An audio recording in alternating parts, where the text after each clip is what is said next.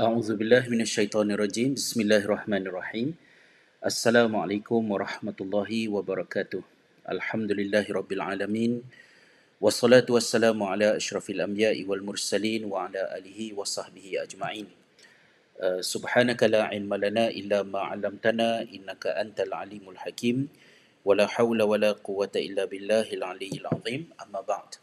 Alhamdulillah saya panjatkan rasa syukur kepada Allah Subhanahu taala kerana pada malam ini uh, kita dapat sekali lagi bertemu di dalam sesi live di Facebook page My Learning Journey.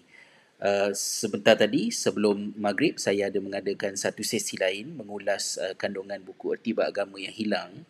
Kemudian baru saya teringat sebenarnya saya ada Uh, perjanjian yang belum saya lunaskan dan saya dah terlupa lama lebih satu bulan uh, iaitu baki daripada soalan-soalan yang diajukan oleh para peserta yang mengikuti program Perhimpunan Musim Sejuk uh, 2020 yang telah diadakan pada akhir bulan Disember tahun lalu. Um, ada panjang sesinya, ada sesi soal jawab dan kemudian ada beberapa soalan berbaki yang telah diajukan oleh saudara Luqman kepada saya untuk saya jawab tapi saya terlupa sepenuhnya sehinggalah hari ini baru saya teringat. Jadi saya nak mengambil peluang pada uh, malam ini untuk uh, meninjau soalan-soalan yang dikemukakan oleh para peserta. InsyaAllah kalau kita tak ikut program hari itu pun uh, apa yang ditanya ini adalah uh, persoalan-persoalan yang uh, boleh dipahami uh, soalan dan jawapannya insya-Allah uh, yang saya kongsikan bersama-sama dengan sahabat-sahabat yang mengikuti uh, sesi live kita pada uh, kali ini uh, pukul 9 suku malam di Malaysia dan lebih kurang pukul 1 suku uh, petang ataupun tengah hari bagi kami yang berada di United Kingdom dan Republic of Ireland. Baik, kita lihat kepada apakah soalan-soalan yang ditanyakan kepada saya untuk kita tengok satu persatu. Uh, Ahlan sahlan kepada sahabat-sahabat yang berkesempatan untuk mengikuti sesi live kita pada malam ini. Baik, uh, di antara soalan yang diajukan kepada saya untuk uh, kita uh, memberikan sedikit reaksi adalah uh, berkenaan yang pertamanya, Salam Ustaz, Waalaikumsalam um, what lessons uh, can we derive from Ibrahim, uh, peace be upon him, in the way he asked his existential questions? Will everyone always arrive at his conclusions?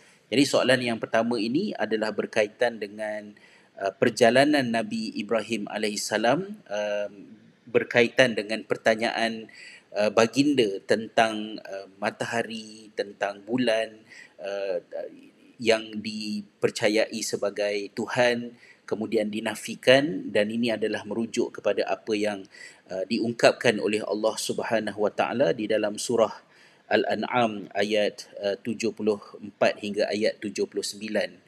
Uh, saya harap uh, ayatnya itu dapatlah ya dipaparkan uh, dekat skrin uh, walaupun uh, nampak sometimes macam kurang smooth. Jadi uh, sahabat-sahabat, um, kisah berkenaan dengan pertanyaan Ibrahim tentang hakikat uh, bulan, uh, matahari, adakah ianya merupakan uh, Tuhan ataupun tidak, um, diceritakan oleh Allah SWT di dalam surah Al-An'am ayat 74 hingga ayat 79. Uh, dan untuk menjawab kepada soalan yang ditanya oleh uh, sahabat kita tadi, Uh, kita perlu melihat sedikit pandangan yang dikemukakan berkenaan dengan ayat ini yang mana um, apa yang diceritakan di dalam ayat-ayat tersebut difahami dalam bentuk yang berbeza oleh para mufassirin. Uh, sebahagian daripada ulama tafsir mengatakan bahawa pertanyaan itu adalah pertanyaan daripada Ibrahim alaihissalam. Uh, ketika baginda belum menjadi seorang rasul dan uh, sedang dengan fitrahnya mengimani uh, tentang kewujudan Tuhan uh, baginda menimbulkan pertanyaan-pertanyaan persoalan-persoalan untuk uh, mengkritik kepercayaan yang uh, boleh terbina daripada penakkulan manusia terhadap kehidupan terhadap alam semesta um, yang yang mana hal ini berlaku sebelum Ibrahim AS dilantik menjadi Rasul. Uh, pandangan ini adalah merupakan pandangan yang dikemukakan uh, seperti mana yang dinyatakan oleh uh, Syekh Salah Abdul Fattah Al-Khalidi, seorang uh, ilmuwan di dalam bidang tafsir dan Al-Quran uh, di Jordan. Uh, beliau mengatakan bahawa pandangan ini adalah merupakan pandangan antaranya yang dikemukakan oleh Al-Imam At-Tabari kalau kita refer kepada ulama Uh, zaman dahulu dan juga uh, Said Qutub uh, merujuk kepada ulama yang hidup dekat dengan zaman kita pada ketika ini. So ini adalah di antara contoh uh, dua ilmuan yang beranggapan sedemikian rupa. Tetapi kata Dr. Salah Abdul Fattah Al-Khalidi, um, beliau bersama dengan jumhur mufassirin uh, yang berpendapat sebaliknya. Yang mana uh, mereka berpendapat bahawa Uh, peristiwa yang diceritakan oleh Allah Subhanahu Wa Taala di dalam surah uh, Al-An'am ini uh, bukanlah merupakan uh, kisah perjalanan Nabi Ibrahim alaihissalam mencari Tuhan. Sebaliknya ia adalah merupakan uh, satu dialog yang Nabi Ibrahim mengkritik kepercayaan yang wujud di kalangan masyarakatnya. Maka itu bukan pencarian dia tetapi itu adalah bukan pencarian baginda tetapi itu adalah merupakan jawapan baginda kepada kepercayaan-kepercayaan yang wujud di dalam masyarakatnya dan ini dihujahkan berdasarkan kepada konteks ayat berkenaan kalau kita lihat ya misalnya disebutkan di dalam ayat ini sebelum masuk kepada bab uh, Ibrahim uh, memikirkan tentang uh, bulan dan juga tentang matahari uh, tentang bintang ya telah terlebih dahulu disebutkan oleh Allah Subhanahu taala a'udzubillahi minasyaitonirrajim. Wa iz qala ibrahimu li abihi azar a'attakhidhu asnaman alihatan? Inni araka wa qaumaka fi dhalalin mubin dan ingatlah ketika Ibrahim alaihissalam berkata kepada bapanya Azar adakah engkau mengambil berhala-berhala sebagai tuhan um, sesungguhnya aku melihat uh, engkau dan kaummu berada di dalam kesesatan yang nyata. Uh, kadzalika nuri ibrahima malakutas samawati wal ard waliyakuna dan kami telah memperlihatkan kepada Ibrahim ya tentang kebesaran um, apa ni uh, langit dan bumi itu untuk um, yang dengannya itu menjadikan dirinya sebagai uh, di kalangan orang-orang yang yakin. Jadi Kemudian dalam ayat yang berikut itulah uh, bagaimana Ibrahim menimbulkan uh, dialog uh, berkenaan dengan apakah uh, bintang ini adalah merupakan uh, Tuhan uh, kemudian uh, di, di, dinafikan. Kemudian dalam ayat yang berikutnya ditimbulkan adakah bulan itu adalah merupakan Tuhan. Kemudian apabila bulan hilang, bulan bukan Tuhan. Uh, matahari, matahari juga bukan Tuhan. Um, konteks ini difahami oleh uh, majoriti ulama bahawa ia bukan merupakan kepercayaan Ibrahim kerana Ibrahim telah terlebih dahulu awal lagi berpercaya dan mengimani tentang keesaan Allah Subhanahu wa taala uh, dan hal ini uh, manakala tentang kepercayaan manusia tentang berkemungkinan bintang itu adalah Tuhan bulan itu adalah Tuhan, langit itu adalah Tuhan, itu adalah merupakan persoalan-persoalan yang wujud di dalam masyarakat yang dinafikan oleh Ibrahim dengan hujah-hujah yang baginda nyatakan seperti yang dirakamkan dalam ayat tersebut. Dan hal ini telah di um, uh, dipuji oleh Allah SWT dalam beberapa ayat yang berikutnya apabila Allah SWT mengatakan bahawa watilka hujjatuna atainaha ibrahima ala qaumihi. Dan sesungguhnya ungkapan-ungkapan yang telah diungkapkan oleh Ibrahim dalam dialog-dialog yang sebutkan sebentar tadi sesungguhnya itu adalah merupakan pembuktian-pembuktian yang telah kami berikan kepada Ibrahim uh, untuk mengatasi kepercayaan kaumnya. Narfa'u darajatin man nasya kami telah meninggikan darjat sesiapa yang kami kehendaki. Inna rabbaka hakimun alim. Sesungguhnya Tuhanmu itu adalah Tuhan yang maha bijaksana lagi maha berilmu. Jadi uh, di sinilah letaknya um, kepercayaan uh, pendirian majoriti ulama tafsir yang mengatakan bahawa uh, dialog tentang bintang, bulan dan matahari itu bukanlah uh, perjalanan Ibrahim dalam mencari hakikat Tuhan tetapi ia adalah merupakan jawapan Ibrahim kepada kepercayaan yang wujud di dalam masyarakatnya. Jadi uh, itu adalah merupakan uh, reaksi saya kepada uh, pertanyaan yang dikemukakan tadi. Um, so what lessons can we derive from Ibrahim AS in the way that he asked his existential questions? Kepada saya, saya juga bersetuju dengan pandangan yang dikemukakan oleh um, apa ni? Uh, yang dikemukakan oleh uh, Syekh Salah Abdul Fattah Al-Khalidi uh, iaitu pandangan majoriti mufassirin bahawa this is not uh, Prophet Ibrahim's journey himself tapi ia adalah merupakan jawapan baginda kepada um, kepercayaan yang wujud di dalam masyarakat. So kalau kita nak tanya pada kita hari ini, what if kalau ada manusia yang begitu perjalanannya, uh, maka kalau ada manusia yang cuba untuk memahami Tuhan dengan memeli- dengan melihat kejadian alam, itu adalah perkara yang kalau berlaku kita tidak boleh sekat dia daripada berlaku. Jika ada manusia yang berfikir untuk sampai kepada keimanan tentang wujudnya Allah dengan memikirkan tentang hakikat alam ini maka perjalanan itu akan berlaku dan apabila dia berlaku mudah-mudahan apa yang dia fikirkan itu akan menyampaikan dia kepada hakikat bahawa kesemuanya itu adalah merupakan ciptaan dan ada penciptanya iaitu Allah Subhanahu taala. Ini adalah substan kepada ayat pertama yang dinyatakan uh, oleh Allah uh, dalam wahyu bagi wahyu wahyu Allah kepada Nabi Ibrahim uh, kepada Nabi Muhammad sallallahu alaihi wasallam bagaimana Allah memperkenalkan dirinya sebagai pencipta ya dalam dalam firman Iqra. Bila mana Allah kata Iqra bismi rabbika allazi khalaq. Bacalah dengan nama Tuhanmu iaitu Tuhan yang mencipta. Um, the first uh, wahyu yang membuka pintu kenabian adalah perintah Iqra. Dan Iqra ini adalah untuk membimbing manusia berfikir dan mendapatkan um, uh, pemahaman terhadap satu-satu perkara itu melalui proses ikra dan ikra itu dilakukan dengan bertujuan.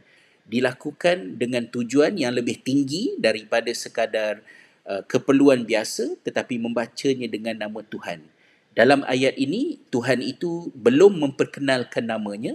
Tuhan itu uh, memperkenalkan dirinya sebagai dia itu adalah Tuhan kamu sendiri. Tuhan yang nak kamu yang nak mengkaji yang nak membaca itu. So it's not about other people's god um, um, Tuhan kaum ini Tuhan kaum itu Tuhan agama ini Tuhan. Tapi tentang Tuhan kamu sendiri. Dan siapakah Tuhan itu? Kalau kamu sendiri tidak pasti what do you mean by God maka Allah jelaskan dalam ayat itu iaitulah Tuhan yang mencipta. Ha, bismi rabbika allazi khalaq. So Allah introduce himself as God sebagai the one who created. Uh, ya yeah, uh, who created. Uh, jadi uh, bila mana kita nak memahami hakikat Tuhan uh, maka salah satu daripada jalan induknya adalah pada mengimani tentang wujudnya ciptaan yang dicipta oleh sang pencipta kalau orang tanya kenapa Allah itu Tuhan dalam agama Islam Jawapannya very straightforward. Dia tidak seperti mungkin dalam setengah agama lain. Kalau ditanya mengapakah uh, dia menyem- kamu menyembah Tuhan ini, Tuhan itu dalam agama masing-masing, mungkin jawapannya ada pelbagai. Tapi bagi kita umat Islam, kalau ditanya mengapakah di dalam Islam Tuhan kita adalah Allah, jawapannya very straightforward, iaitulah kerana Allah itu adalah pencipta kita. We accepted that we are created and the one who created us is that God and that is Allah the one and only creator uh, kan jadi itu respon saya kepada soalan pertama yang diajukan di dalam uh, dokumen yang diemailkan oleh Lukman kepada saya. Baiklah kemudian yang kedua hal ini telah dijawab uh, di dalam sesi uh, tempoh hari jika tidak silap saya. Apakah yang dimaksudkan dengan makna al-Quran itu mudah difahami? Sedangkan untuk benar-benar memahami Al-Quran kita perlu ilmu yang tinggi dengan pengetahuan sirah. Um, Allah SWT menyebut di dalam Al-Quran bagaimana kami telah memudahkan Al-Quran itu untuk kamu mengingatinya dan memahaminya. Memahami Al-Quran ini mudah ke susah? So jawapannya ialah mudah dan juga susah. Ha, ya, hal ini ada saya bincangkan ketika saya mengulas tentang persoalan tadabbur di dalam usrah uh, melalui posting saya beberapa minggu yang lepas. Uh, mudahnya Al-Quran ini untuk difahami dan ada kesusahannya juga untuk Al-Quran ini difahami. Saya umpamakan seumpama orang yang pergi ke laut. Ya, kita ada lautan yang luas. Laut itu boleh dinikmati oleh orang yang boleh berenang dan orang yang tidak boleh berenang.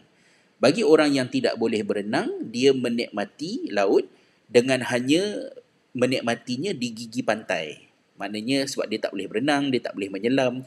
Jadi dia cuma boleh berseronok di tempat yang selamat untuk dia.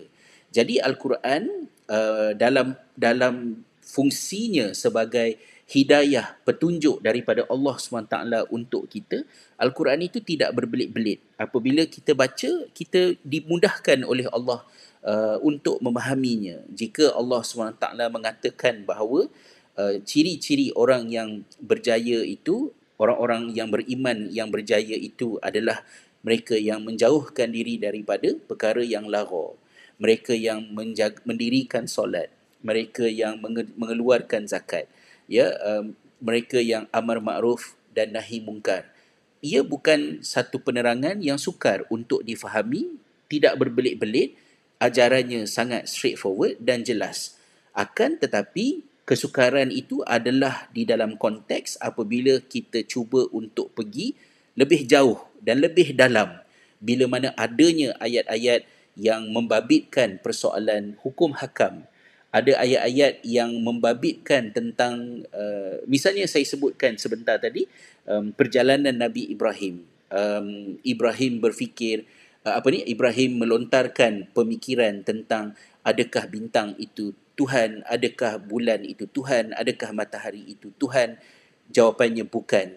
Semuanya itu bukan Tuhan. Ia adalah sesuatu yang yang tidak sukar untuk difahami. Tetapi untuk menjustifikasikan adakah itu merupakan perjalanan Ibrahim sendiri ataupun ia adalah merupakan jawapan Ibrahim kepada uh, kaumnya yang percaya sedemikian rupa maka di situ ada peringkat kesukaran yang berbeza untuk klarifikasi benda itu dia memerlukan kepada ilmuan yang memahami konteks ayat yang dapat memahami struktur ayat dan memahami tentang adanya ayat-ayat lain yang menerangkan tentang realiti apa yang berlaku dalam ayat tersebut. Begitu juga dengan hukum, contohnya uh, bila disebutkan perkataan la di dalam bahasa Arab, adakah la itu bermaksud tidak ataupun adakah la itu bermaksud jangan? Maka di situ ada kesukarannya. Perlu ada ilmu untuk klarifikasi benda itu. Bila Allah SWT memerintahkan kita untuk berwuduk sebelum kita mengerjakan solat, diterangkan tentang persoalan wuduk, straightforward. Tetapi jika kita nak pergi lebih dalam uh, tentang persoalan bila kita nak basuh tangan, adakah masuk siku ataupun tak masuk siku, maka di situ perbahasannya menjadi lebih sukar daripada sekadar pemahaman perlunya membasuh tangan apabila berwuduk. Uh, begitu juga dengan persoalan haramnya uh, babi. Satu benda yang tidak sukar, tetapi kalau kita pergi lebih jauh, untuk bertanya adakah pengharaman babi itu bermaksud keseluruhan babi ataupun sekadar dagingnya sahaja disebabkan oleh Al-Quran itu menyebut perkataan daging babi so adakah perkataan laham lahmal khinzir itu bermaksud um, satu pengkhususan iaitu daging babi sahaja ataupun al-aghlabiyah yakni biasanya bahagian yang paling dimakan oleh manusia adalah daging babi. Maka menyebut daging bukan bermaksud hanya daging tetapi kerana daging itu represent the bigger scope of babi apabila manusia consume consume. Dan untuk faham benda tu dia ada kesukaran umpama orang yang berenang-renang di laut tak ada masalah tapi kalau dia mula berfikir um, apakah yang ada di seberang sana dan dia kena boleh naik bot. Kemudian dalam laut itu ada apa? Dalam laut itu ada um, mutiara, ada ikan, ada pelbagai benda-benda yang bermanfaat. Macam mana you tahu? Orang bagi tahu. Orang ceritakan. Orang ambil gambar, tunjukkan pada kita. Tapi kalau you nak tengok sendiri, then you kenalah boleh berenang, boleh menyelam untuk masuk dalam tu. And then you nak pergi dalam lagi. Dekat dasar laut itu, kalau you tebuk, you korek, dan ada minyak pula. Dan perlu lagi pengetahuan dan kemahiran yang jauh lebih complicated dan lebih mendalam. Demikianlah juga dengan Al-Quran. So, macam pepatah Melayu kata ukur baju di badan sendiri. Maksud dia kalau pengetahuan kita setakat ini sahaja, terbatas setakat ini sahaja dan kita hanya boleh mengubah sempadan penerokaan Al-Quran kita dengan menambah ilmu untuk memahami Al-Quran. So di situlah uh, pada saya Al-Quran ini petunjuk bermanfaat boleh difahami oleh sekalian peringkat manusia daripada yang memahaminya secara superficial, secara simple, straightforward ataupun bagi mereka yang ingin meneroka persoalan yang lebih mendalam kerana adanya keperluan-keperluan dan isu-isu yang timbul berkaitan dengannya. So itu adalah di uh, antara perkara yang boleh saya uh, respon kepada soalan uh, kedua yang diajukan oleh sahabat yang bertanya. Panjang so, jawapan kan. Sebab tu yang tak dan lah itu. Ya, uh, tanya satu, jawab berjela-jela. Okey, yang ketiga. Um, Assalamualaikum. Waalaikumsalam. Selepas surah Al-Alaq, adakah Rasulullah SAW kekal tidak boleh membaca dan menulis sehingga kewafatan baginda? Uh, jika benar, apakah hikmah di sebaliknya? Setakat pengetahuan saya, uh, Nabi SAW kekal berada dalam keadaan tidak membaca dan tidak menulis, menulis uh, sehingga ke akhir hayat baginda. Uh, dan itu bukan bermaksud baginda itu seorang uh, quote unquote buta huruf macam yang kita faham sekarang kerana istilah buta huruf itu sinonim dengan uh, illiterate kejahilan tahap pendidikan yang rendah tetapi kita perlu faham uh, bagaimanakah uh, cara manusia uh, me, tra, maksud dia the, the the the transfer of knowledge proses untuk belajar, mengajar, transfer knowledge itu berbeza daripada satu zaman ke satu zaman.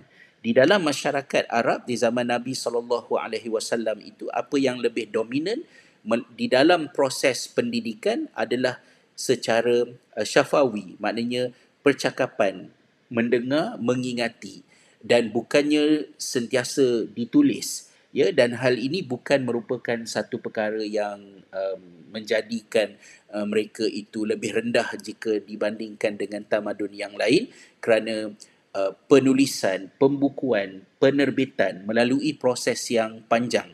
Sebab itu bila Allah perintahkan Iqra di peringkat awal dalam surah Al-Alaq, kita perlu faham maksud Iqra uh, dalam pemahaman ketika itu kerana Iqra ini uh, bukan tidak tidak cukup untuk dipahami sekadar membaca buku contohnya. Sebab kalau kita faham macam tu nanti akan timbul soalan macam mana Allah perintahkan Nabi suruh baca kalau Nabi tidak boleh membaca kan? Tetapi iqra makna iqra itu ialah tatabbu al al makna al kalimat ya li fahmil makna mengikuti kelangsungan patah-patah perkataan untuk menyampaikan kepada faham jadi bila itu yang dimaksudkan dengan iqra, maka iqra itu bila kita baca buku, sebenarnya masa kita baca buku itu kita buat apa? Masa kita baca buku itu, kita sedang follow penyusunan perkataan-perkataan, perkataan-perkataan yang describe makna. Maka itulah yang dimaksudkan dengan iqra. Kalaulah itu yang dimaksudkan dengan iqra, maka iqra juga boleh terjadi tanpa penulisan. Iqra boleh terjadi dengan me- mengikuti macam anda sekarang ni sedang mendengar apa yang saya terangkan um, pendengaran an- proses anda mendengar apa yang saya terangkan ini juga um, termasuk di dalam technicality apa yang diistilahkan sebagai iqra dan anda mengungkapkannya kembali men- menjelaskan kembali kepada apa yang telah anda faham daripada apa yang saya terangkan.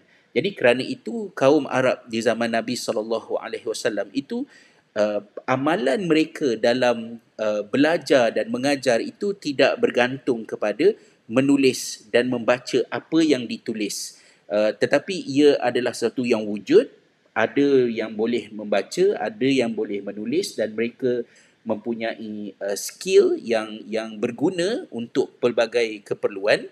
Uh, dan membaca menulis ini juga ada sejarah yang panjang berbeza dari satu kaum ke satu uh, kaum uh, seperti mana ada juga ilmuan yang berpendapat uh, di zaman uh, Nabi Idris alaihi salam merupakan antara orang yang awal boleh menulis uh, dengan berhujah tentang soal uh, hutang uh, yang dinasihatkan oleh Nabi Idris alaihi untuk ianya di diuruskan ya dengan cara menulis dan lain-lain. Kan? So itu adalah di antara um, uh, isu-isu yang ada lah jadi maknanya tak ada uh, tak ada masalah sangat uh, dengan hal itu. Tidak menulis dan membacanya Nabi sallallahu alaihi wasallam itu tidak bermaksud baginda itu rendah. Um, orang kata pendidikan dan pemahaman baginda bahkan sebaliknya kan? Insyaallah. Uh, Muhammad Syafiq bertanya bolehkah tanya lagi dalam ruangan komen ini uh, dipersilakan kan? Tanyalah kalau ada apa-apa ataupun nak betulkan saya pun ahlan wa sahlan uh, mana yang saya boleh jawab? Saya boleh jawab mana yang saya tak boleh jawab? Kita carilah sama-sama dan mungkin kita jawab kemudian kan? Insyaallah. Okey. Sambil-sambil itu saya teruskan lagi. Yang keempat uh, apakah cadangan bahan bacaan untuk memahami tafsiran al-Quran? Uh, hal ini juga telah saya jawab di dalam uh, perbincangan yang uh, terdahulu yang mana saya telah kongsikan beberapa buah uh, buku yang um, apa ni uh, yang saya cadangkan untuk dimanfaatkan oleh sahabat-sahabat uh, dalam memahami uh, dalam usaha untuk memahami al-Quran. Saya cuba cari balik slide yang terdahulu. Maafkan saya. Okey, ini adalah uh, di antara uh, buku yang ada saya cadangkan tempoh hari. Dan cadangan saya ini adalah banyak berasaskan kepada apa yang available terutamanya untuk um, kita yang berada di perantauan ni lah kalau dekat Malaysia ada banyak lagi um, buku yang boleh dimanfaatkan. Uh, salah satu daripada buku yang saya galakkan adalah buku yang paling tepi tu iaitu How to Approach and Understand the Quran oleh Sheikh Jamaluddin Zarabozo. This is a very good book kalau kita boleh berbahasa Arab dan kita familiar dengan uh, buku-buku berkaitan dengan Al-Quran uh, uh, di dalam bidang ulumul Quran, uh, kita tahu bagaimana structured ya penulisan ulama dalam memperkenalkan Al-Quran dan ilmu-ilmu berkaitan dengannya uh, dan buku How to Approach uh, and Understand Al-Quran oleh Syekh Jamaluddin Zarabozo ini adalah merupakan buku yang boleh memberikan uh, kepuasan dan kenikmatan yang hampir sama macam kita baca kitab-kitab dalam bahasa Arab itulah saya highly recommend dan juga ada beberapa buku yang lain yang ada di sini juga boleh dimanfaatkan. Selain daripada itu, saya sangat menggalakkan sahabat-sahabat untuk mengikuti Uh, program-program dan juga perkongsian uh, sahabat saya iaitu Al-Fadhil Ustaz uh, Syahri Abdul Rahman uh, di Tadabur Center uh, yang juga ada bersama dengan beliau uh, uh Dr. Azrul Azlan dan juga beberapa orang yang lain. Mereka banyak menjalankan program-program uh, untuk meningkatkan pemahaman uh, masyarakat berkaitan dengan Al-Quran. So that is uh, my response to question number uh, four. Uh, number five Uh, salam Ustaz. Waalaikumsalam. dekat dekat dua bulan baru jawab salam kan ya. Uh, apakah uh, bagaimanakah nak menguasai al-Quran dan sains uh, secara serentak. Ha ya. Um, apa ni? Um, Al-Quran dan sains secara serentak ni oh Ustaz Syari pun ada ahlan sahlan Ustaz ya Uh, maaflah kalau tersedak saya sebut nama tadi. Uh, tapi itulah ya saya memberikan uh, galakan dan penyampaian saya ni kalau ustaz dapati ada yang tak kena tak betul ke ustaz tegurlah ya insyaallah. Uh, saya ni dah berkarat sikit sebab dah dah lama kan. Uh, menguasai Al-Quran dan sains secara serentak uh, pada saya dia dia dia akan berlaku bila mana Al-Quran, uh, agama dan sains, Al-Quran dan sains itu di dalam mindset kita, di dalam worldview kita, ia tidak terpisah. Kalau dalam kepala kita tidak terpisah, maka walaupun kita mempelajarinya dalam masa yang berasingan, dalam momen yang berasingan, tapi dia tetap datang ke uh, tempat landing yang sama. Maka belajar Al-Quran itu mengukuhkan um, pemahaman kita tentang sains dan belajar tentang sains itu juga akan pergi kepada mengukuhkan Al-Quran bila mana dalam diri kita uh, dua dua-dua perkara itu bersatu di dalam pandangan alam kita sebagai muslim. Jadi uh, kita boleh go through benda tu secara asasnya begitu. Maknanya jangan dipisahkan dalam mindset kita. Tetapi untuk memenuhi maksud perkataan menguasai itu is a bit challenging.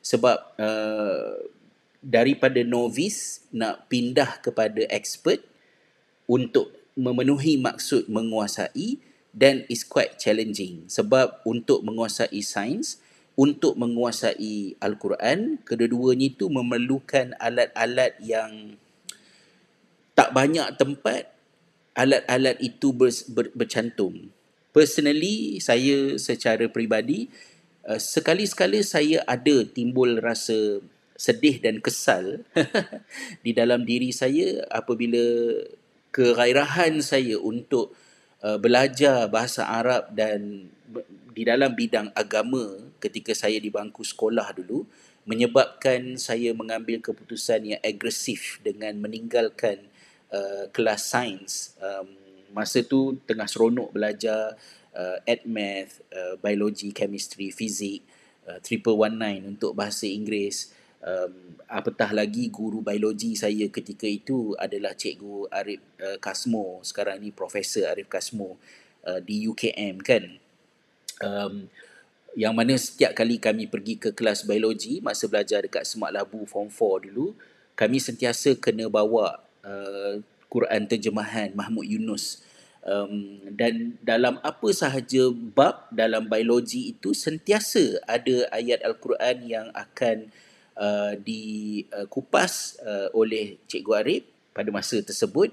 Uh, antaranya yang saya ingat ialah um, bila kita belajar dalam biologi tentang struktur uh, maknu uh, tu, apa ni haiwan uh, ada yang uh, berdiri di atas dua kaki, ada yang berjalan di atas empat kaki dan ada yang berjalan di atas perut macam ular tu um, itu adalah pembahagian yang ada dalam buku teks biologi form 4 kami. And then kemudian um, Cikgu Arif telah uh, mengajak kita untuk meluangkan masa berfikir tentang apa yang disebutkan oleh Allah dalam surah An-Nur ya.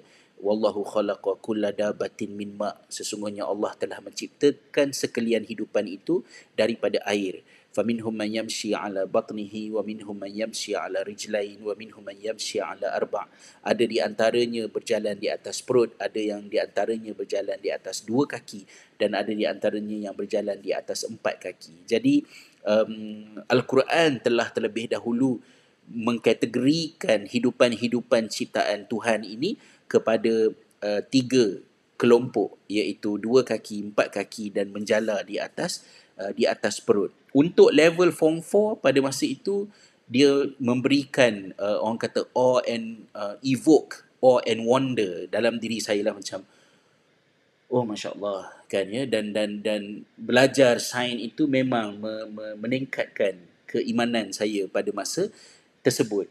Tetapi um, yang menyebabkan saya meninggalkan semak labu ketika itu keluar daripada kelas sains tu walaupun susah nak dapat masuk dalam kelas tu sebenarnya ialah apabila uh, saya nak juga dalam SPM saya boleh ambil bahasa Arab pada masa tersebut.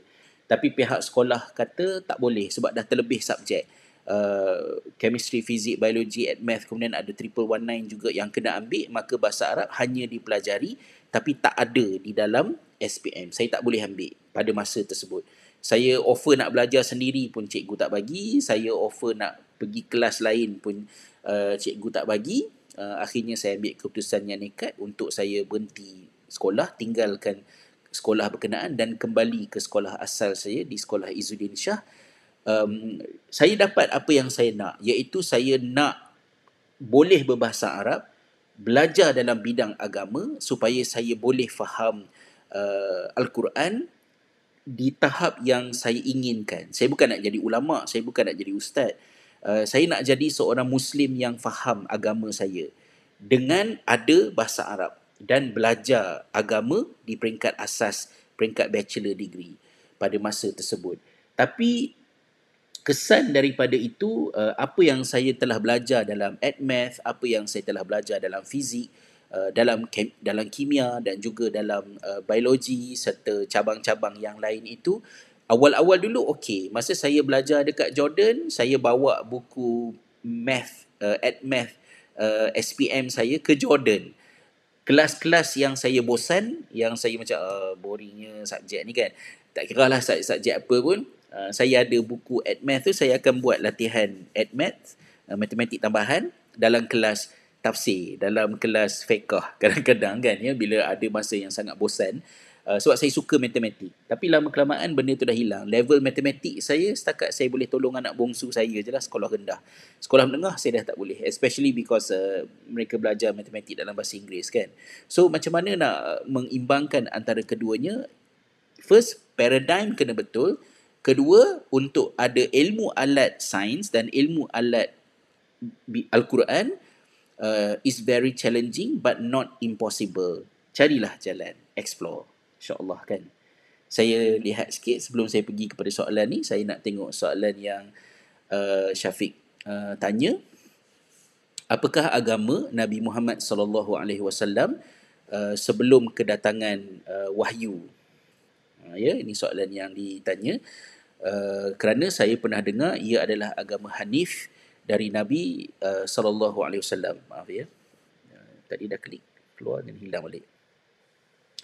Tapi jika begitu mengapa ibu bapa Nabi Ibrahim uh, Nabi Muhammad sallallahu alaihi wasallam dikatakan orang fitrah iaitu orang yang belum sampai kepadanya seruan tauhid ya terima kasih kerana memberi wang kepada saya untuk bertanya persoalan tentang kedudukan um, apa ni uh, agama uh, dan juga kepercayaan uh, ibu bapa Nabi sallallahu alaihi wasallam itu adalah uh, perkara kontroversi yang dibahaskan dengan uh, panjang lebar uh, apa ni uh, oleh ilmuan dan dia masuk dalam kategori kalau boleh saya katakan macam uh, the unfinished business ya sebab um, bendanya terus dibahaskan daripada semasa ke semasa.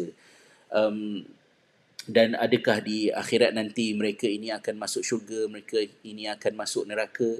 Uh, pada saya hal itu ada perbahasan uh, ulama mengenainya. Uh, terukailah sendiri. Saya tidak berkemampuan untuk recall benda tu. Yang saya ingat benda tu ada dibincangkan oleh uh, Khatib Chalabi di dalam bukunya Mizanul Haq uh, fi Ikhtiyaril ataupun The Balance of Truth dalam tu ada topik-topik kontroversi tentang Nabi Khidir tentang um, matahari terbit daripada barat bolehkah di dibahaskan secara falak ya dan lain-lain termasuklah juga dengan um, kedudukan ibu bapa Nabi sallallahu alaihi wasallam. Jadi saya saya tak berani nak jawab kerana saya tak ada buat ulang kaji tentang hal itu tapi benda itu ada di dibincangkan ya dalam uh, pelbagai sumber. Uh, carilah ya dekat internet insya-Allah. Sorry lah Syafiq saya bagi ruang untuk tanya betul saya tak ada jawapan. Tapi sebab saya tak nak jawab uh, mumbling uh, kerana saya tak ingat uh, perincian mengenainya uh, saya biarkan dululah ya insyaallah. Okey. Uh, respon daripada uh, Nur Halmi Ahmad. Uh, betul ustaz bila belajar Al-Aqsam dan Al-Amthal baru tahu betapa pentingnya ilmu sains. Saya dulu benci sains sebab kena banyak fikir. Rasa menyesal juga Uh, sekarang. tak apalah kan khair insyaallah. Maknanya semua yang berlaku itu uh, ada padanya pelbagai hikmah ya untuk kita fikirkan bersama insyaallah. Uh, soalan yang keenam izinkan saya. Uh, salam ustaz apa nama buku yang kupaskan bahasa al-Quran? Yang ustaz cakap tadi ya menarik buku tu terima kasih Uh, so- soalan ni agak jauh lah sebab dia merujuk kepada program berkenaan di akhir Disember. Tapi um, dalam pembentangan saya pada masa tersebut, saya ada banyak uh, mendatangkan uh, ulasan-ulasan yang berada di sekitar uh, hal-hal unik di dalam bahasa Al-Quran sometimes disebut uh, sebagai lataif ya uh, Quraniah ketelitian Al-Quran dalam mengungkapkan satu-satu perkara uh, sehingga dari segi bahasanya pun sudah uh, begitu unik. Contohnya di antara perkataan ibad dengan abid. Ibad bermaksud hamba Allah yang soleh yang beriman. Abid merujuk kepada hamba Allah juga tapi hamba Allah yang ingkar yang menjadi ahli neraka uh, apakah beza ibad dengan abid? Dari segi makna sama tapi dari segi penulisan ibad ditulis dengan alif yang berdiri tegak yang ada izzah ya kemegahan padanya.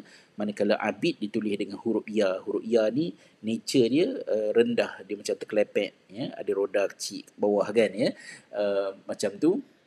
Jadi uh, benda itu uh, kalau buku yang spesifik saya saya tidak pasti tapi benda itu sentiasa dan banyak diulas oleh guru Al-Quran kami iaitu Dr. Solah Abdul Fattah Al-Khalidi di dalam karya-karya beliau sama ada dalam uh, Qasas Qurani, Ma'al Qasas As-Sabiqin, Lataif Quraniyah, uh, apa ni uh, Taswibat fi Fahmi Ba'dil Ayat dan banyak lagi buku yang dikarang oleh Syekh Solah dan sekali lagi lah saya berikan galakan kepada sahabat yang tanya soalan ini um, ikutilah perkongsian pengisian yang dijalankan oleh Ustaz Syahri Abdul Rahman uh, dan uh, tim uh, beliau di Tadabur Center kerana um, banyak karya Syekh Solah dan lain-lainnya uh, diulas dikupas oleh mereka yang benar-benar ahli dalam bidang tersebut. Uh, saya sebagai seorang yang inspired daripada benda itu dan um, banyak cuba mengenengahkannya setakat kemampuan saya. Di antara tokoh lain yang juga banyak uh, mengulas dari perspektif berkenaan adalah uh, Syekh Noman Ali Khan uh, juga ada banyak menyentuh daripada sudut tersebut juga. Uh, ya ini satu, satu satu benda lagi lah. Okey. Um, huh. Soalan terakhir. Berapa lama dah saya online ni? 42 minit. Okey. Tak nak exit satu jam. Soalan yang ketujuh. Uh, salam Ustaz, uh, Waalaikumsalam. Uh, are there any questions that we should avoid asking ourselves in light of finding the right path? Uh, apakah ada soalan-soalan yang patut kita elakkan um, dalam perjalanan kita untuk mencari jalan yang lurus? Uh, yeah. So ini adalah di antara uh, soalan yang bagi saya sangat menarik dan bila diletak kat nombor tujuh tu dia macam kemuncak filem kan, kemuncak movie. Uh, punya peak dia eh, untuk kita tengok.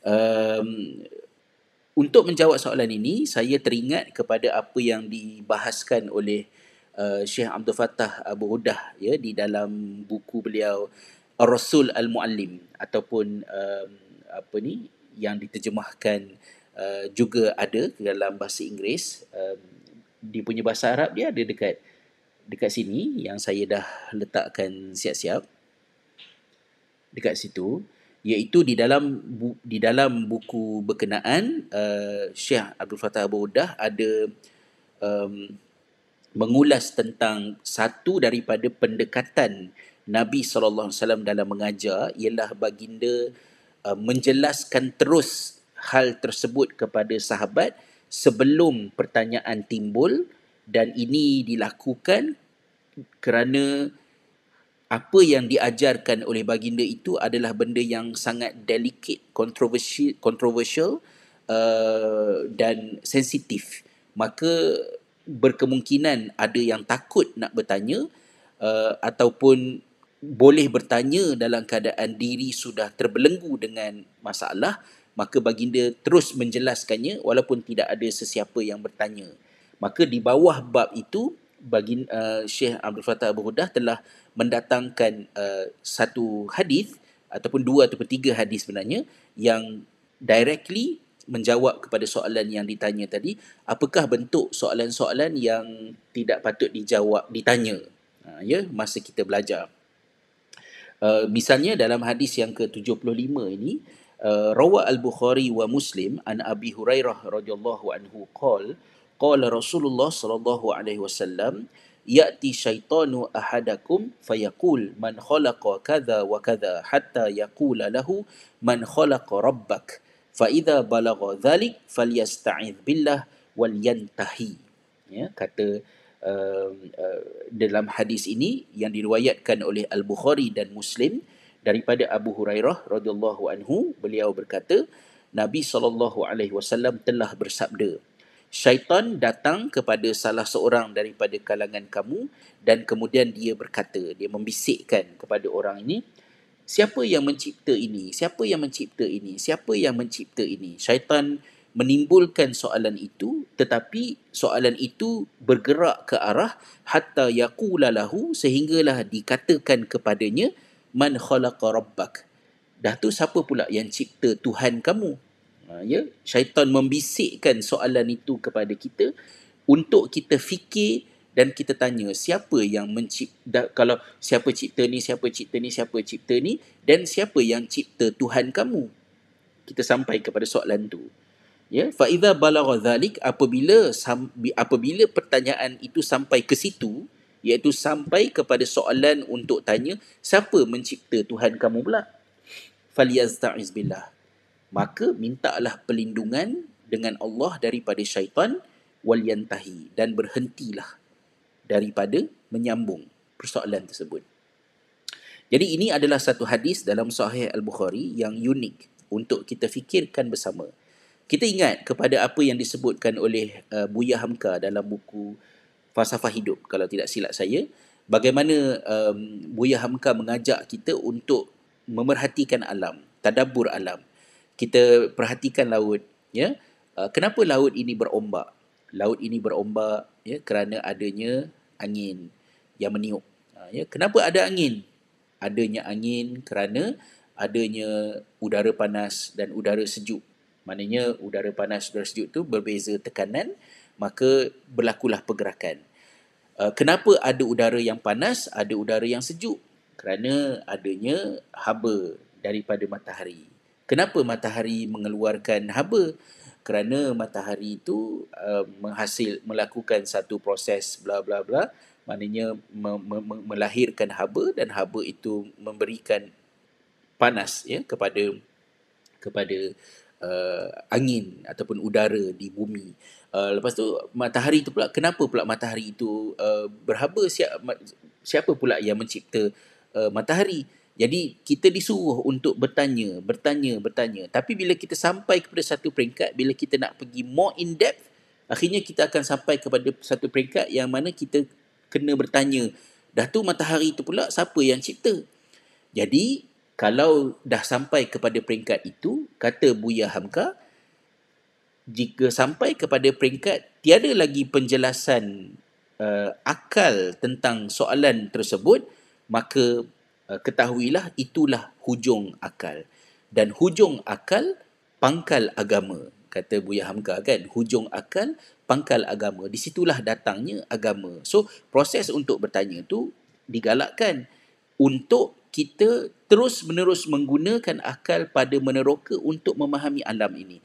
Sampai kepada peringkat, uh, okey, kalau alam ini begini sifatnya fungsinya dan alam ini terjadi dengan sendirinya ke ataupun ada pencipta, ia masih dalam ruang lingkup yang yang baik, yang makruf, yang memang tujuannya kita nak sampai ke situ supaya kita akhirnya sampai kepada pemahaman kepercayaan tentang wujudnya Allah sebagai pencipta kepada segala yang ada di alam ini. Tetapi bila sampai kepada peringkat di mana Allah tu pula siapa cipta?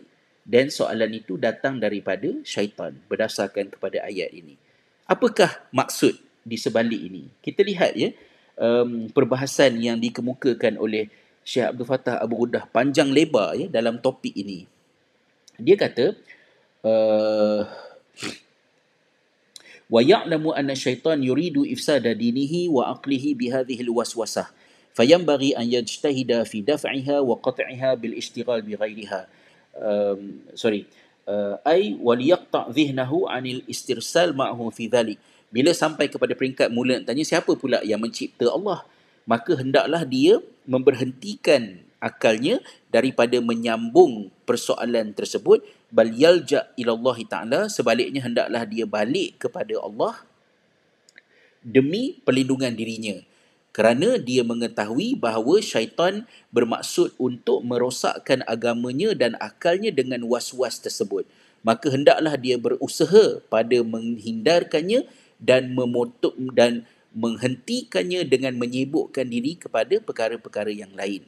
Uh, kata Syekh Salah uh, kata Dr. Abdul Faz, apa ni uh, Abu Gudah ya. Um, dan beliau memetik kata-kata Al-Khattabi wa wajhu hadzal hadith dan anna syaitan idza waswasa bidzalik fasta'adhu syakhs billahi minhu. Uh, maksud hadis ini ialah apabila syaitan mendatangkan was-was dalam hal seperti itu dan dia itu memohon perlindungan uh, dengan Allah daripadanya wa kafa an mutawalatihi fi dhalik in uh, fi dhalika indafa. Uh, dan dia member dan apa ni? Berhenti daripada melanjutkan penerokaan tersebut. Ha, ya untuk perlindungan diri. Wasyaitan laisa liwaswatihi intiha. Sedangkan syaitan itu dalam mendatangkan was-was kepada fikiran manusia syaitan tu tak ada ending dia. Ha, ya dia akan tanya lagi timbul lagi tanya lagi tanya lagi hal ini. Kullama ulzima hujjatan zagha ila ghairiha. Bila mana datang satu hujah untuk menjelaskan akan didatangkan pula Uh, satu lagi keraguan untuk menyambung lagi ke, ke keraguan tersebut. Uh, ila ayyuk dia bil mar'i ila ila al hayrah na'udzubillahi min dzalik sehinggalah akhirnya terperangkaplah seorang hamba itu dalam kebingungan. Ya semoga Allah melindungi kita daripada hal uh, seperti itu. Uh, ala anna qawlahu uh, adapun berkenaan dengan perkataan man khalaqa rabbak siapa yang mencipta tuhan kamu? Kalamun mutahafid adalah merupakan perkataan yang um, kontradik. Ya perkataan adalah uh, adalah statement yang contradicting each other. Yang kudu akhirahu awalahu yang mana penghujung soalan itu membatalkan yang sebelumnya. Uh, ya uh, li'annal khaliq yastahilu an yakuna makhluqan kerana pencipta mustahil dia adalah ciptaan. Uh, ya Waqad asbata al-aqlu anna al-muhdasat muftaqirah ila al-muhdis falau kana huwa muftaqir ila muhdis lakana min al-muhdasat ha, ya. Apa ni um, kita bila kita tanya soalan uh, siapa mencipta Allah kita kena break soalan itu kepada komponen dia supaya kita nampak yang soalan itu ada ada soalan itu rosak. Ha, ya. Bila kita siapa mencipta Allah? Sebelum kita tanya soalan itu kita establish soalan itu timbul kerana kita menerima bahawa Allah itu adalah pencipta. Kita terima yang tu dulu. Bila kita dah terima Allah adalah pencipta, kemudian baru datang soalan, kalau Allah itu pencipta, siapa pula yang cipta Allah? Maka soalan yang kedua itu menunjukkan yang kita tidak menerima bahagian yang awal bahawa Allah itu adalah pencipta. Sebab kalau kita menerima Allah itu adalah pencipta, maka tidak mungkin datang satu pertanyaan untuk yang pencipta itu siapa pula yang menciptanya. So ini adalah perkara yang uh, diulas panjang dalam hal ini ya. Qala Ibnu Battal uh, kata Ibnu Battal fa in qala al al muwaswis uh, famal mani'u an yakhluqa al khaliqu nafsa sekira, uh, uh, sekiranya orang yang waswas itu bertanya uh, apakah yang menghalang pencipta mencipta dirinya maka dikatakan kepadanya haza yang kudu ba'duhu ba'da. Hal ini uh, bertentangan di antara satu sama lain. Li'annaka asbatta khaliqan. Kerana engkau telah menerima mensabitkan tentang adanya pencipta wa aujabta wujudahu. Dan engkau telah uh, menerima tentang wajibnya wujud dia itu. Summa qulta yakhluqu nafsahu. Kemudian engkau kata pula dia itu mencipta dirinya. Wa aujabta adamahu. Kerana yang mana dalam soalan kamu itu kamu telah establish yang dia itu tidak wujud. Sehinggalah kita menciptanya untuk mewujud, sehinggalah dia itu dicipta untuk mewujudkannya. Ha, ya, jadi benda itu kontradik each other. Wal jam'u baina kaunihi mawjudan ma'duman fasidun litanaqudihi. Menggabungkan ada dan tiada di dalam satu perkara uh, adalah sesuatu yang rosak, fasid. Ya? Um, dia umpama uh, macam uh, satu bahagi kosong, kalkulator jawab error.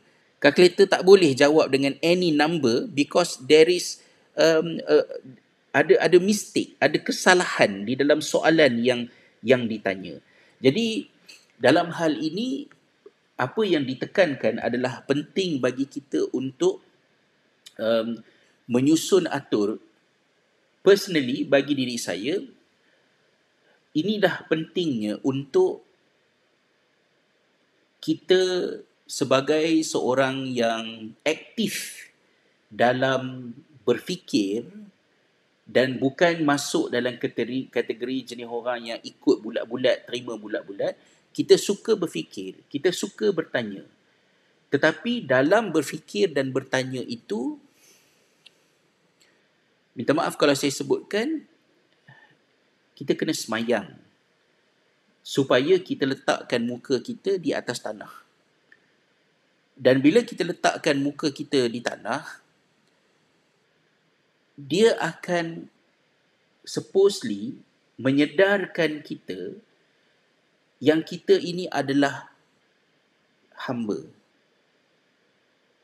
Perkataan hamba itu menyebabkan kita rasa kita sangat kecil.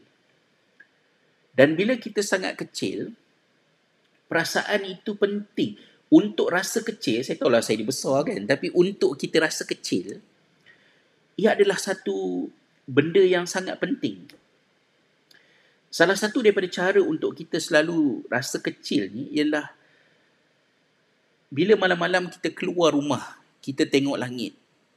Ya, kita tengok bintang, kita tengok langit. Dan kita akan nampak betapa besarnya langit alam yang Tuhan cipta. Setakat mata kasar kita nampak kan. Dan bila kita tengok alam yang begitu luas, itu yang kita nampak. Kita tak nampak yang jauh lagi tu. Kita nampak matahari. Matahari yang kita nampak tu bukan di exact matahari. Bukan matahari yang live kan. Itu adalah matahari yang berapa minit? 9-10 minit yang lalu. Matahari yang yang 9-10 minit yang lalu kerana dia mengambil masa 9 hingga 10 minit untuk image-nya itu sampai ke bumi untuk kita nampak. So kita tak boleh nak tengok bintang sebenar. Bintang uh, matahari sebenar pun kita tak boleh tengok.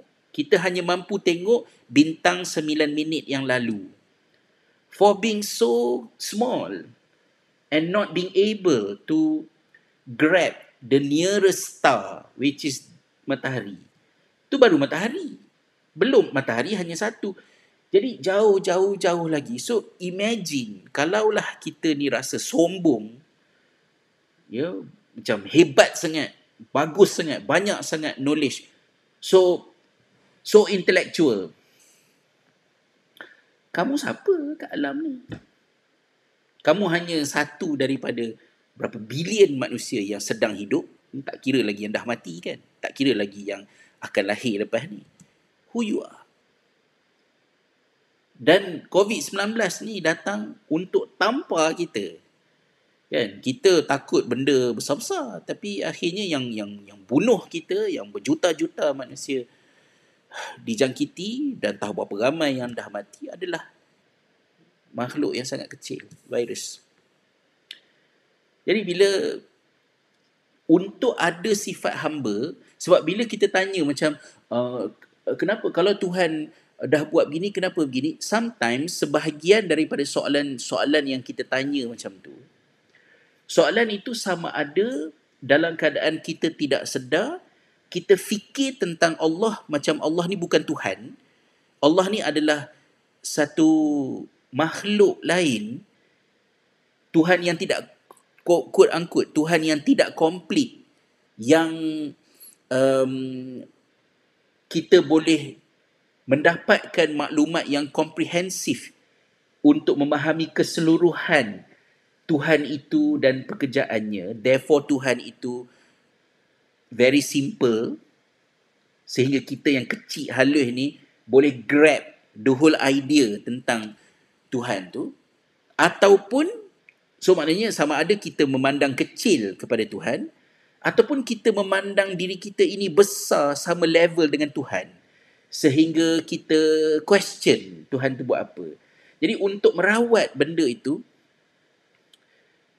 kita dalam dalam keberagamaan kita ini kita perlu mengambil agama itu untuk didik diri kita supaya kita insaf. Kita ni adalah Tuhan eh, kita ni adalah hamba. Ya hamba limited. Saya pernah ditanya oleh seorang pelajar sekolah long time ago kenapa Tuhan tak bagi saya tengok dia itu soalan yang dia tanya kan. Kenapa Tuhan tak bagi? Saya tengok dia. Saya kata, Allah, kamu tak boleh tengok Allah. Bukan sebab Allah tak bagi kamu tengok dia. Tapi kamu tak mampu nak tengok dia. Kan? Kita tak mampu nak tengok Allah. Kenapa kita tak mampu nak tengok Allah? Sebab in order to see things, untuk kita boleh melihat sesuatu, kita yang melihat dan objek yang kita nak lihat itu kena comply dengan law of nature.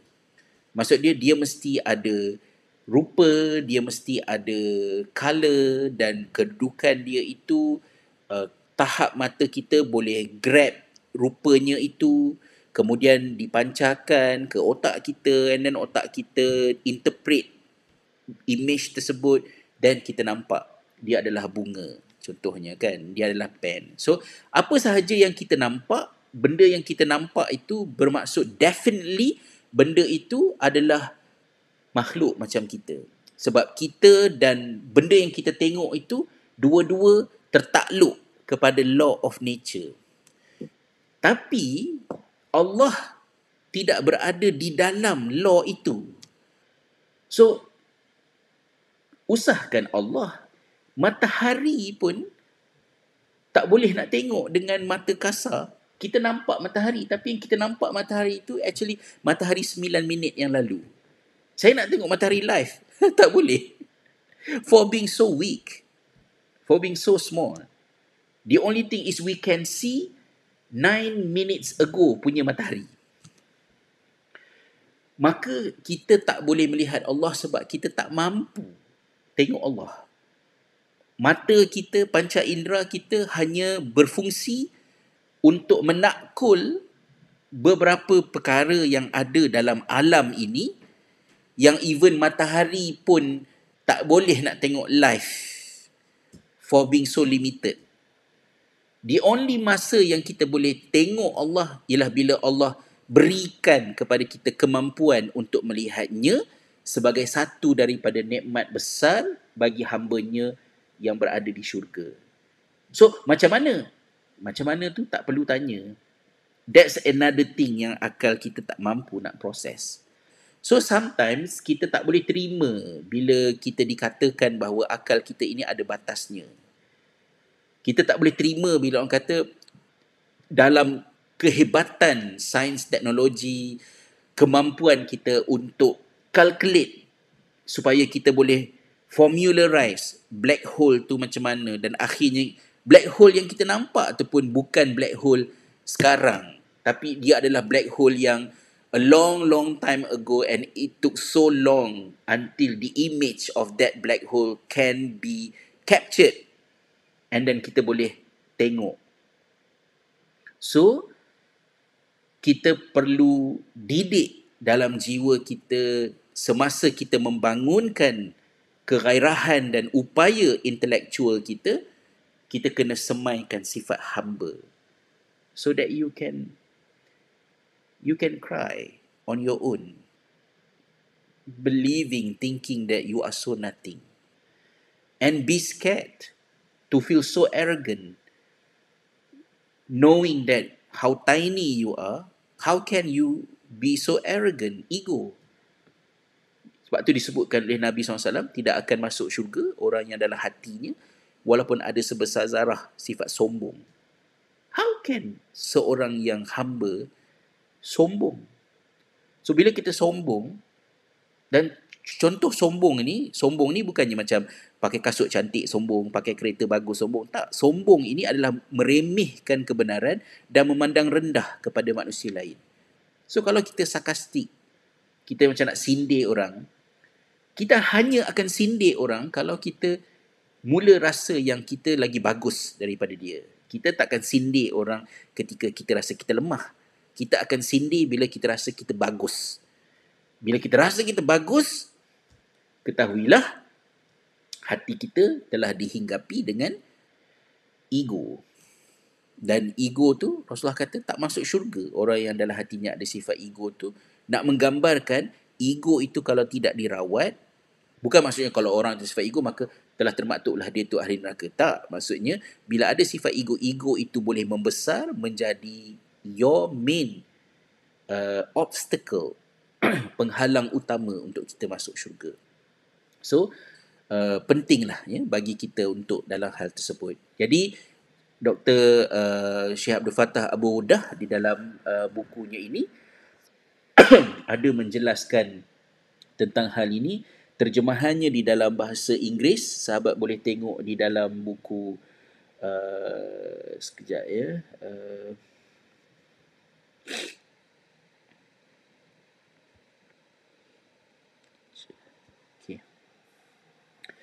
di dalam buku um, Prophet Muhammad the teacher ini adalah translation dia. Um, dan di sini ada diletakkan uh, tu ya hadis 75 Bukhari and Muslim reported on the authority of Abu Hurairah. Kalau boleh saya highlight kan? Kan? Uh, kat bawah tu. Uh, syaitan comes to one of you and asks who created such and such thing. He continues asking question till he asks who created your lord.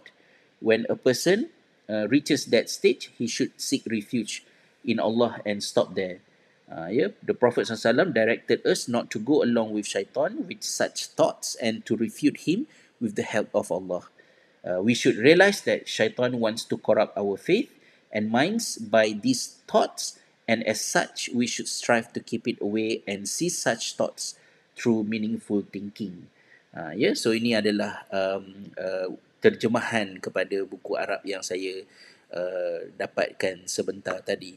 So itulah yang disebutkan oleh Allah dalam Al-Quran, ya ayyuhallazina amanu la tas'alu an asya'a in tubdalakum tasukum. Wahai orang-orang yang beriman, janganlah kamu uh, bertanya tentang perkara yang kalau diterangkan kepada kamu akan menyusahkan kamu.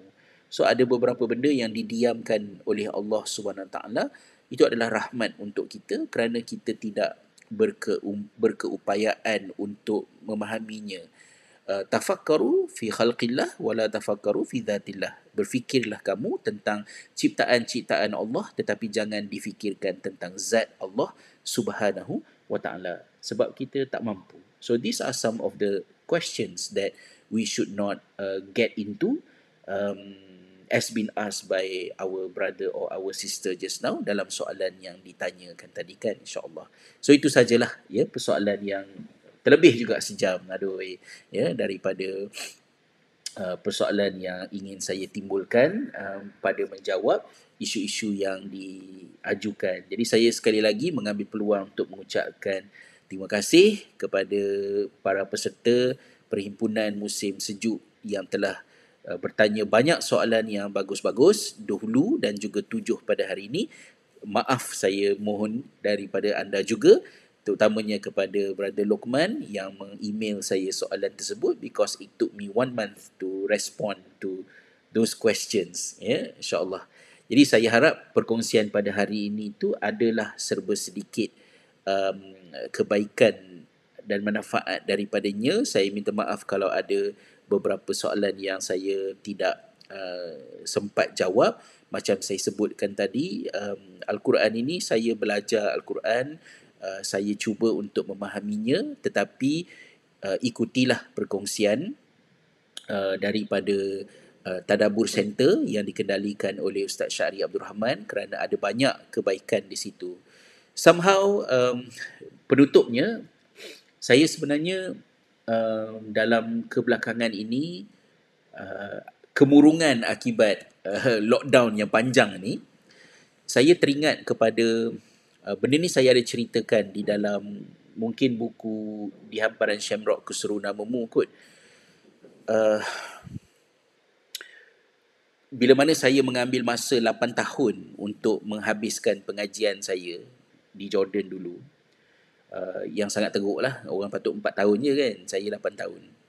Dan dalam ujian terakhir selepas pelbagai masalah berlaku pada hari terakhir di tahun ke-8 saya sebagai pelajar semasa saya masuk ke dalam uh, bilik peperiksaan hafazan al-Quran tu lecturer iaitu Dr. Amin Butush tak tengok saya pun. Dia duduk menulis kat meja dia uh, dia dia dia saya bagi salam dia jawab salam. Kemudian dia terus cakap pada saya uh, iqra surah an-najm ya, baca surah an-najm.